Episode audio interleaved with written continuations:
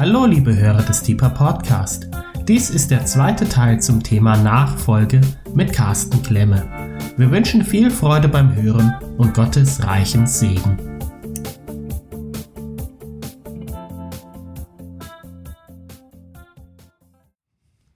Ich möchte euch einladen. Heute Abend wollen wir in den zweiten Teil gehen unserer Serie über ähm, die Nachfolge Jesu, lateinisch die Consequentia, die Imitatio Christi. Und letztes Mal, ich werde ganz kurz ein paar Sachen sagen, äh, wiederholen von letztes Mal. Ähm, wir haben gesprochen über die Philanthropia das warme Licht der Philanthropie, der Menschenfreundlichkeit Gottes, Fondness for Humans. Und dazu habe ich vorgelesen aus Titus 3, die Verse 3 bis 4. Es fängt an mit einem super ermutigenden und tollen Satz.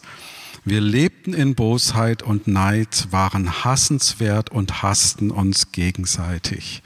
Das äh, sagt Paulus hier zu Titus, aber dann erschien die Freundlichkeit, die Christotes, die Güte und die Menschenliebe Gottes, unseres Retters. Es erschien die Menschenliebe Gottes, unseres Retters. Und das äh, ist für mich ein ganz wichtiges Wort gewesen oder immer noch ist. Ähm, das, da bin ich vor Jahren mal drüber. Manchmal lesen wir ja so so schnell die Bibel und wir haben vielleicht auch einen Plan. Und im Gebetshaus lernen wir auch, was es heißt zu verweilen. Und manchmal ist es sogar gut, bei nur einem einzigen Wort zu verweilen. Und so ging mir das hier mit der Philanthropie, mit der Menschenliebe. Und immer wenn ich entmutigt bin, wenn ich frustriert bin, wenn ich Angst habe, wenn ich äh, an meine eigenen Fehler denke oder an das, was wir was ich so beobachte äh, in unserer Mitte und manchmal dann etwas frustriert bin, dann denke ich an dieses eine einzige Wort, die Philanthropie, die Menschenliebe unseres Retters. Und ich möchte auch wieder die Worte von Jesus vorlesen aus Matthäus 11, die wir vielleicht schon oft gehört haben, aber die gerade in den letzten Wochen für mich so äh, lebendig geworden sind. Kommt alle her zu mir, die ihr euch abmüht und unter eurer Last leidet. Ich werde euch Ruhe geben. Und jetzt kommt der Satz in Bezug auf die Nachfolge. Vertraut euch meiner Leitung an und lernt von mir. Denn ich gehe behutsam mit euch um und sehe auf niemanden herab.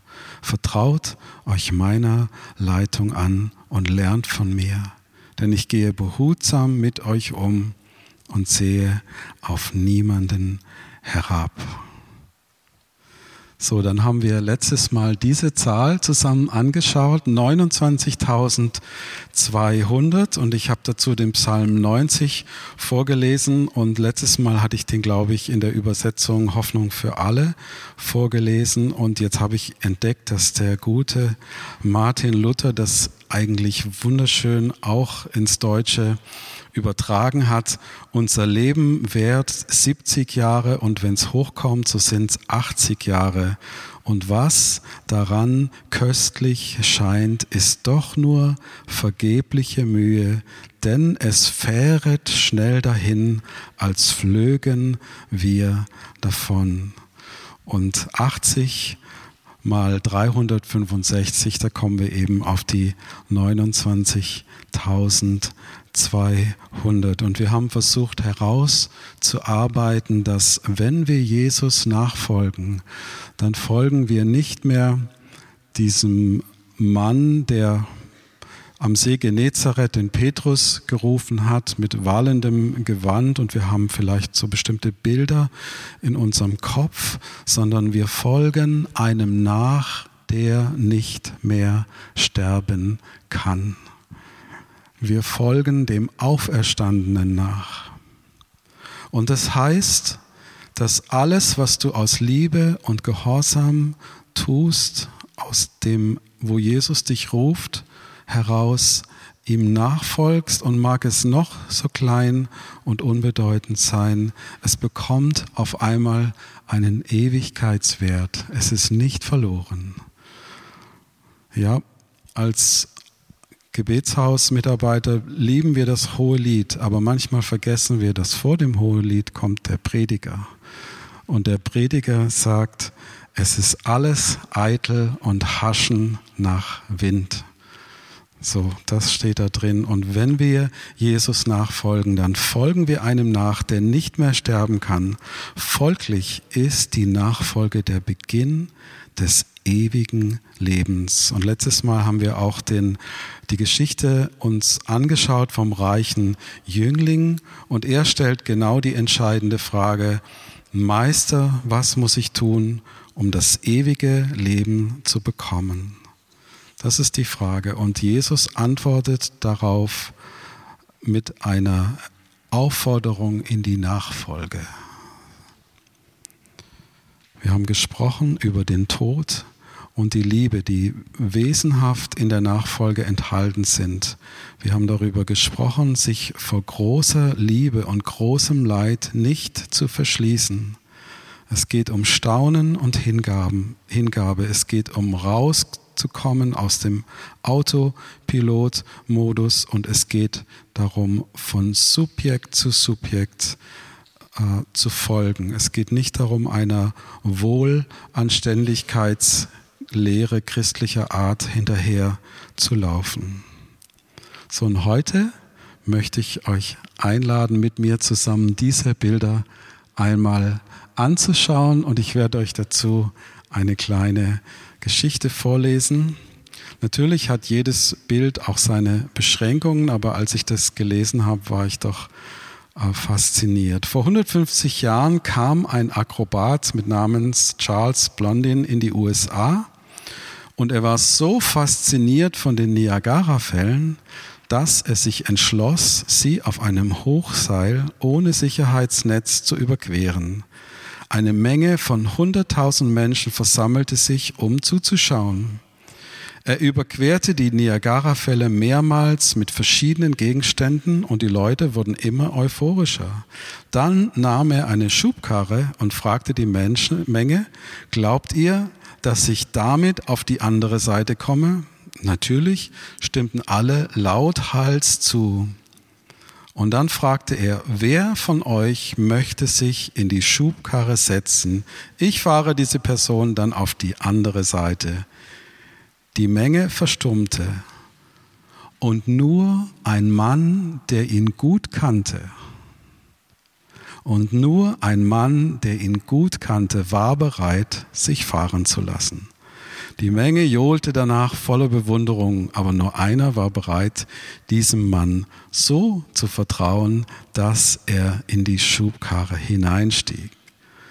Jesus hat nie gesagt, ihr sollt johlen und grölen, Hosanna, hochgelobt, sei der, der kommt, sondern er sagt zu uns, folgt mir nach. Wer mein Jünger sein will, verleugne sich selbst, nehme sein Kreuz auf sich und folge mir nach. Komm in die Schubkarre und lass mich dich auf die andere Seite fahren. Der Mann, der sich in die Schubkarre gesetzt hat, erkannte ihn gut. Und das ist der Schlüssel. Es besteht eine, ein sehr wichtiger Zusammenhang zwischen Vertrauen und Nachfolge. Weil wenn ich jemand weiß, der kann das, ich brauche eigentlich keine Angst zu haben, dann bin ich auch bereit, mich in die Schubkarre zu setzen. Und wenn ich merke, okay, das funktioniert, dann bin ich vielleicht bereit, danach noch einen größeren Schritt des Vertrauens zu tun.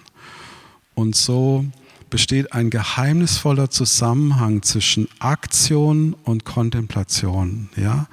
Wenn wir einfach nur sitzen bleiben und uns nicht von der Stelle bewegen, dann kann auch die Kraft Gottes nicht wirksam werden. Und doch ist es Gnade. Und doch ist es so, dass Jesus derjenige ist, der uns auf die andere Seite bringt. Aber mit jedem kleinen Schritt des Vertrauens, mit jedem kleinen Gehorsamsschritt des Nachfolgens, wächst das Vertrauen, weil Jesus kann es. Jesus ist der Retter. Er ist der Sohn Gottes. Er ist nicht nur ein guter Prophet und Lehrer, sondern er ist genau äh, der, der er sagt, dass er ist. Er hat gesagt, er Abraham war, bin ich. Jesus ist das, das fleischgewordene Ich bin, der Sohn Gottes. Und wir können das Bild so ein bisschen so deuten, dass eben die Niagara-Fälle, das, das sind die 29.200, das ist der Strom der Vergänglichkeit, der Strom ähm, der der Zeit, der ständig alles mit sich reißt und die andere Seite wäre dann das ewige Leben, dem Entkommen der Nichtigkeit und dem Haschen nach Wind. Und meine Frau und ich haben vor fünf Jahren den vielleicht mutigsten Schritt in unserem Leben getan des Vertrauens und der Nachfolge, indem wir unser Haus verkauft haben, in Norddeutschland und hierher gezogen sind nach Freiburg. Und es war wirklich nicht einfach, diesen Schritt zu vollziehen. Aber ich kann euch sagen, dass, ähm, wie soll ich das sagen, dass der Herr Jesus wirklich diesen Schritt der Nachfolge gesegnet hat in einer Art und Weise, die ich vorher wirklich nur in christlichen Taschenbüchern gelesen habe. Lass uns einen Schritt weitergehen.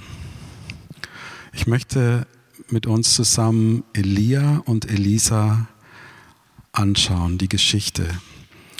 Und zwar geht es darum, was passiert, wenn wir diesen Schritt in die Schubkarre machen, wenn wir äh, bereit sind, loszulassen und Jesus auf eine entschiedene Art und Weise nachzufolgen. Das, natürlich bleiben wir nicht so, wie wir sind, sondern wir werden Jesus ähnlicher.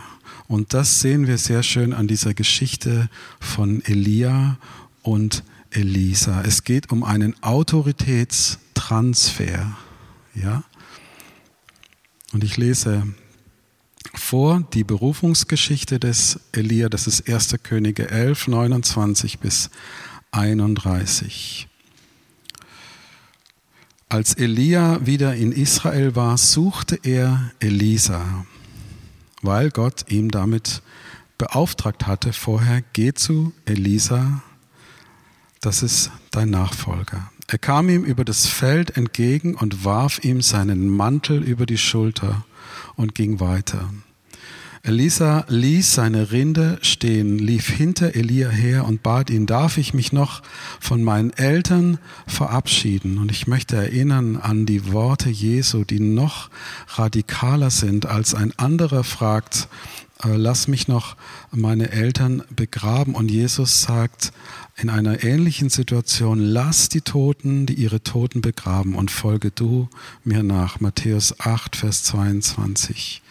Elia antwortete, geh nur, ich habe dir ja nichts getan. Da eilte Elisa nach Hause, bereitete ein Essen zu, er schlachtete die beiden Rinder, mit denen er gepflügt hatte, ja, das ist auch ein Bild auf, die, auf den Preis der Nachfolge. Er schlachtete die beiden Rinder, die werden dann nicht mehr lebendig. Ja, das ist vorbei und die werden gegessen und dann ist Schluss mit dieser Szene, sondern es geht weiter. Er machte mit dem Holz ihres Jochs ein Feuer. Das ist ein Bild auf die Nachfolge, die Brücken hinter sich selber abzubrennen und dann schloss er sich Elia an und wurde sein Diener. Und das Interessante ist, dass man danach erstmal gar nichts mehr von Elisa hört, sondern immer nur von Elia liest. Und in der Musik ist es so, dass manchmal die Pausen zwischen zwei Noten viel mehr sagen als die Note selber. Ohne Pause gibt es keine schöne Musik. Und wenn nichts mehr von Elisa steht, dann heißt es für mich einfach, dass Elisa treu und unauffällig und bescheiden seinem Herrn nachgefolgt ist und Elia gedient hat. Er hat nicht an seinem Stuhl gesägt, sondern er war ein treuer und bescheidener Nachfolger seines Meisters. Und das ist für mich ein großes Vorbild auch in der Nachfolge. Da, wo Gott mich hingestellt hat, ähm, nicht die Säge zu holen und an Elias Stuhl zu sägen, sondern in Treue und Verborgenheit zu dienen und das zu tun, was dem anderen dient und nicht mir selbst. Und dann geht die Geschichte weiter, 2. Könige 2. Der Tag kam, an dem der Herr den Propheten Elia in einem Wirbelsturm zu sich in den Himmel holen wollte. An diesem Tag verließen Elia und Elisa die Stadt. Unterwegs sagte Elia zu Elisa, bleib doch hier. Ich selbst muss nach Bethel, denn der Herr hat mich dort hingeschickt. Doch Elisa wehrte ab. So wahr der Herr lebt und du selbst lebendig vor mir stehst, ich verlasse dich nicht. Nachfolge hat auch mit Beharrlichkeit zu tun weil die ganze Geschichte geht jetzt weiter. Sie wanderten gemeinsam nach Bethel. Dort kamen ihnen einige Prophetenjünger entgegen, die in Bethel zusammenlebten. Sie nahmen Elisa beiseite und fragten ihn, weißt du schon, der Herr wird heute deinen Lehrer zu sich holen. Ja, ich weiß es, antwortete Elisa, redet bitte nicht darüber. Danach sagte Elia zu seinem Begleiter, Elisa, bleib doch hier, ich muss weiter nach Jericho, denn der Herr hat mich dorthin geschickt. Und wieder sagt Elisa, so wahr der Herr lebt, ich verlasse dich nicht. Und dann geht's nochmal weiter dann sagt der Elia, ähm, bleib doch hier, ich muss weiter an den Jordan. Und der Jordan ist natürlich für die Bibelexperten unter uns ein, ein, ein Bild für viele, viele äh, Situationen, die wir aus dem Alten Testament kennen, den, den Übergang aus der, aus der Wanderschaft, den Einzug in das gelobte Land. Und so wahr der Herr lebt und du selbst lebendig vor mir stehst, ich verlasse dich nicht. Daraufhin gingen sie gemeinsam weiter. 50 Prophetenjünger aus Jericho folgten ihnen. Als Elia und Elisa den Jordan erreichten, blieben ihre Begleiter in einiger Entfernung stehen. Elia zog seinen Mantel aus, rollte ihn zusammen und schlug damit auf das Wasser. Da teilte es sich und die beiden konnten trockenen Fußes das Flussbett durchqueren. Am anderen Ufer sagte Elia zu Elisa, ich möchte noch etwas für dich tun. Bevor ich von dir genommen werde, hast du einen Wunsch. Da antwortete Elisa, ich möchte als dein Schüler und Nachfolger doppelt so viel von deinem Geist bekommen wie die anderen Propheten.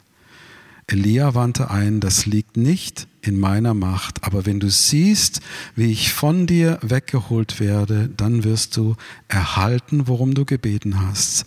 Wenn nicht, dann geht auch dein Wunsch nicht in Erfüllung. Während die beiden so in ihr Gespräch vertieft weitergingen, erschien plötzlich ein Wagen aus Feuer, gezogen von Pferden aus Feuer und trennte die Männer voneinander. Und dann wurde Elia in einem Wirbelsturm zum Himmel hinaufgetragen. Elisa sah es und schrie, mein Vater, mein Vater, du Beschützer und Führer Israels. Auch hier kommt wieder diese Liebe und Treue des Elisa zum Ausdruck. Und schon war alles vorbei. Aufgewühlt packte Elisa sein Gewand und riss es entzwei. Dann hob er Elias Mantel der Mantel steht für den Autoritätstransfer, der sich jetzt vollzieht von Elia auf Elisa, der zu Boden gefallen war und ging zum Jordan zurück. Wie vorher sein Lehrer Elia schlug jetzt er den Mantel auf das Wasser und rief, wo ist der Herr, der Gott Elias? Da teilte sich das Wasser und Elisa konnte den Fluss durchqueren. Als die Prophetenjünger, die den beiden Männern aus Jericho gefolgt waren, Elisa zurückkommen sahen, sagten sie zueinander, der Geist von Elia ist nun auf Elisa übergegangen. Wenn wir Jesus nachfolgen, wenn wir ihm so nah und so eng wie möglich hinterhergehen, dann kann es sein, dass mehr und mehr der Geist von Jesus auf uns übergeht und wir dadurch eine ganz andere Autorität in dem bekommen, was wir tun. Und tatsächlich, wenn wir jetzt weiter die Bibel studieren, dann staunen wir, was alles durch den Elisa passiert er spaltet den Jordan. Das ist ein Bild auf den erfolgreichen Einzug ins gelobte Land. Er heilt eine Quelle mit ungesundem Wasser. Das heißt, äh, es wird Fruchtbarkeit wiederhergestellt. Er vermehrt Brot und Öl. Das finden wir im Neuen Testament. Jesus vermehrt das Brot. Er heilt den syrischen General Naaman. Und das ist ein Bild für die Rettung, die zu allen Nationen kommt durch Jesus. Er lässt ein ins Wasser gefallenes Beil schwimmen. Das ist ein Bild auf die Aufhebung der Naturgesetze. Ein Toter, der auf die, sogar die Gebeine, nachdem Elisa gestorben ist, äh, wird wieder lebendig, nachdem er auf die Gebeine fällt. Und das ist natürlich ein Bild auf die Auferstehung Jesu aus den Toten. Also es, es passieren erstaunliche Dinge, die nicht passiert wären, wenn Elisa nicht so treu und verborgen und bescheiden seinem Herrn hinterhergegangen wäre und ihm gedient hätte und gelernt hat, offene Augen, offene Ohren. Und Jesus ruft den Petrus, wir kennen die Geschichte, als Jesus am See von Galiläa entlang ging, sah er zwei Fischer, die auf dem See ihre Netze auswarfen. Es waren Brüder Simon, auch Petrus genannt, und Andreas. Jesus wirft den Mantel sozusagen auf Petrus und sagt, komm, folge mir nach, ich ich will euch zu Menschenfischern machen. Sofort ließen sie ihre Netze liegen und folgten ihm. Das heißt, sie verbrannten die Brücken hinter sich und folgten Jesus nach. Das ist der erste, das erste Mal, wo Jesus zu Petrus sagt, komm und folge mir nach. Das zweite Mal ist die Geschichte, wo Jesus auf dem Wasser geht. Da sagte Petrus, Herr, wenn du es bist, dann befiehl mir, auf dem Wasser zu dir zu kommen. Und hier hat er schon etwas Entscheidendes über die Nachfolge gelernt. Wenn wir eigenmächtig Dinge tun, wenn wir eigenmächtig aufs Wasser wollen, da wird nichts Gutes dabei rauskommen, sondern was sagt Petrus? Es sagt, Herr, wenn du es bist, dann befiehl mir, das heißt, ruf mich in die Nachfolge. Er will nicht eigenmächtig handeln, auf dem Wasser zu dir zu, zu kommen. Und dann sagt Jesus, komm. Und Petrus stieg aus dem Boot und ging auf dem Wasser. Und das dritte Mal wird es noch faszinierender, als Jesus zu Petrus sagt, komm und folge mir nach. Und zwar ist es hier schon der Auferstandene und nicht der Jesus mit dem wallenden Gewand und wallendem Haar am See Genezareth, sondern es ist schon der verherrlichte, der geheimnisvolle, der auferstandene Jesus. Simon, Sohn des Johannes, liebst du mich mehr als irgendein anderer? Petrus gab ihm zur Antwort, ja Herr, du weißt, dass ich dich lieb habe. Jesus deutete damit an, auf welche Weise Petrus sterben würde und dass, Achtung, durch seinen Tod die Herrlichkeit Gottes offenbart würde. Durch seinen Tod, also jetzt im übertragenen Sinne, durch den Tod des, des hässlichen und ähm, so unangenehmen Königsego die Herrlichkeit Gottes offenbart würde, um das jetzt bildhaft zu erweitern. Und er schloss, indem er sagte, folge mir nach. Folge mir nach.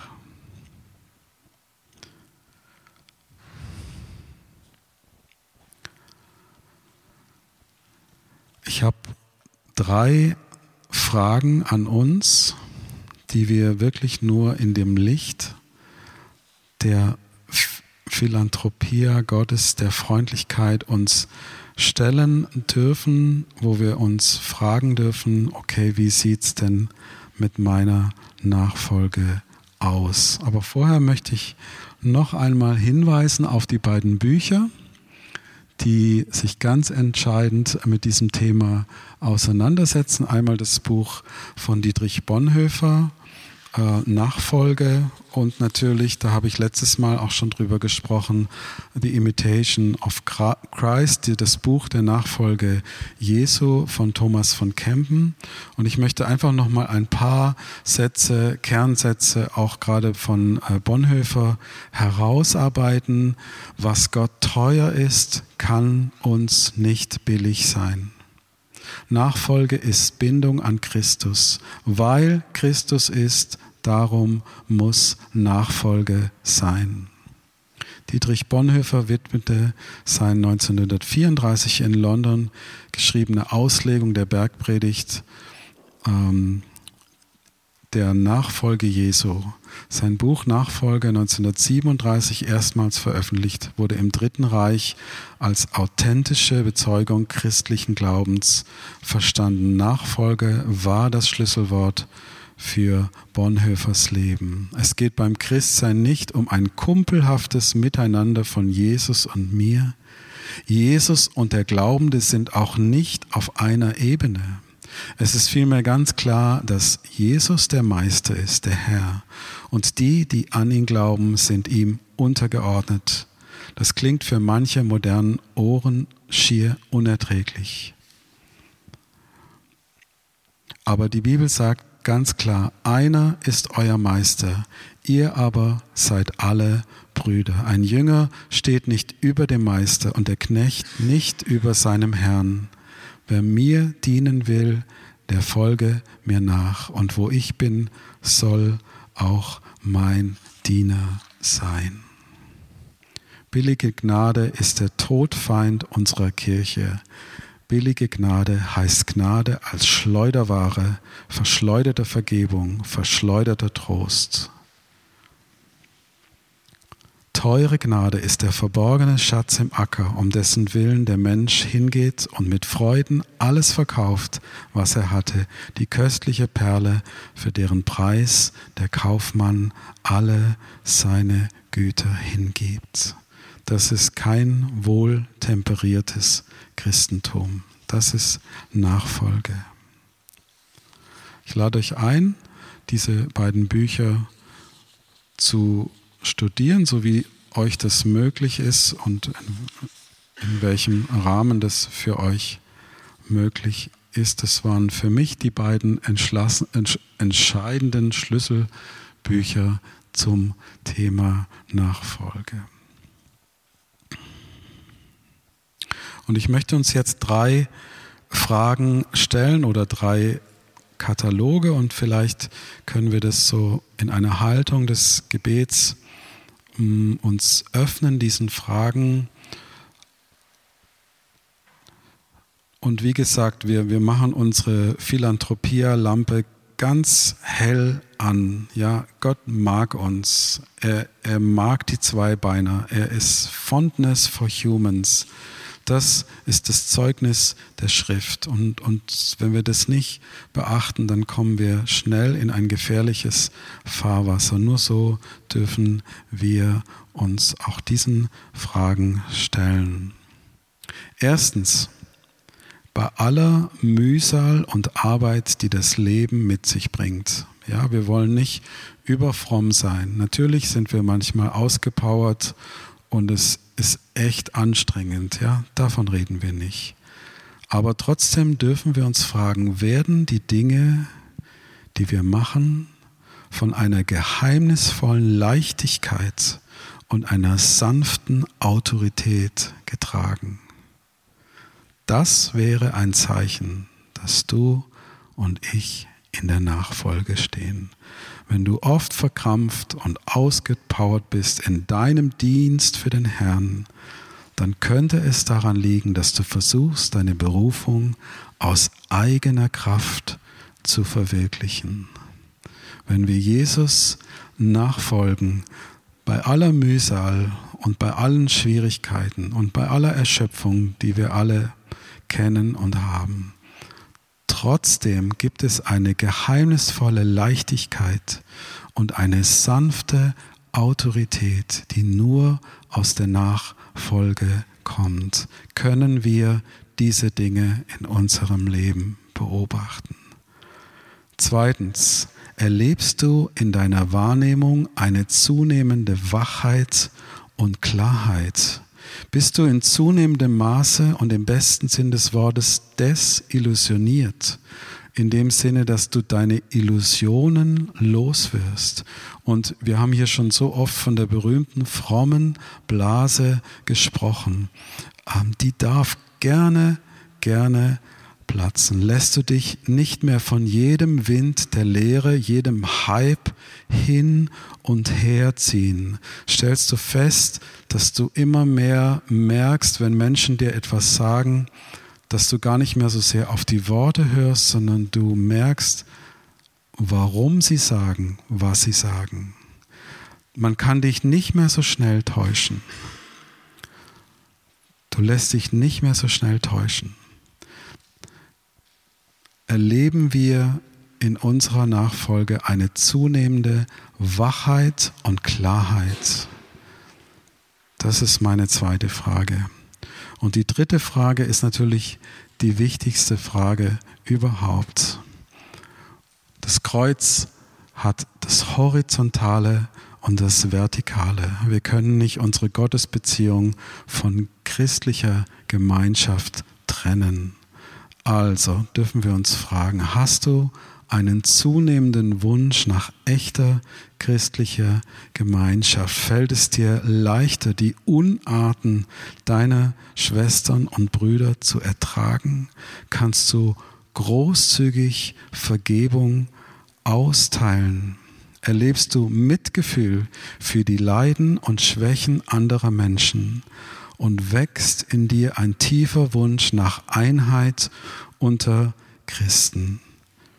Ich habe das schon mal hier gesagt, im, im Mitarbeiterraum im Gebetshaus haben wir so ein großes Plakat, wo wir als Gemeinschaft zusammen unsere Werte herausgearbeitet haben und das größte Wort, was da steht, ist Einheit. Wir können nicht sagen, ja, ich folge Jesus nach, aber bei dem passt mir das nicht und da finde ich das nicht okay und da bin ich anderer Meinung und, und ich mache da nicht mit und so weiter. Das, ähm, das ist, wäre kein Zeichen für echte Nachfolge, sondern wenn, wenn du weißt, Jesus hat gerufen, komm, folge mir nach, geh ins Gebetshaus Freiburg, dann wäre ähm, eine Zunahme an Vergebungsbereitschaft, eine, eine Zunahme an Mitgefühl, auch für die Leiden und Schwächen der anderen, eine, ein Zeichen dafür, dass die Nachfolge in dir immer stärker äh, sich auswirkt auf dein, dein ganzes Wesen, auf deine Art zu denken und zu sein. So möchte ich euch mit diesen drei Fragen ja, konfrontieren, mich selbst zuerst. Und das sind Dinge, an denen wir erkennen können, ob wir in der Nachfolge stehen oder nicht? Werden die Dinge, die du machst, von einer geheimnisvollen Leichtigkeit und einer sanften Autorität getragen? Das war die erste Frage. Zweitens, erlebst du eine zunehmende Wachheit, Klarheit und im positiven Sinn des Wortes eine Desillusionierung? Und drittens, wie steht's bei dir mit der christlichen Gemeinschaft?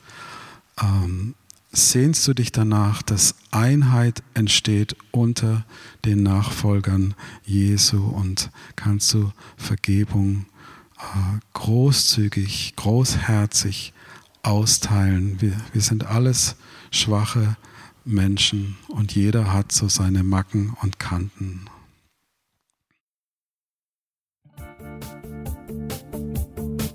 Liebe Hörer, wenn Sie noch weitere Abende aus unserer Deeper-Serie mit und nacherleben möchten, besuchen Sie uns einfach auf unserer Webseite www.gebetshaus-freiburg.de. Dort erfahren Sie auch, wie Sie uns finden können und wie Sie unsere Arbeit unterstützen können. Wir hoffen, Sie hatten viel Freude beim Hören und wünschen Ihnen noch Gottes reichen Segen. Ich reise, ich bin auf der Reise mit dir auf der Reise zu deinem Licht. Jesus, du bist mein Weg, mein einziges Ziel. Du bist mein Licht. Ich will tiefer, weiter, höher, schneller, intensiver, klarer.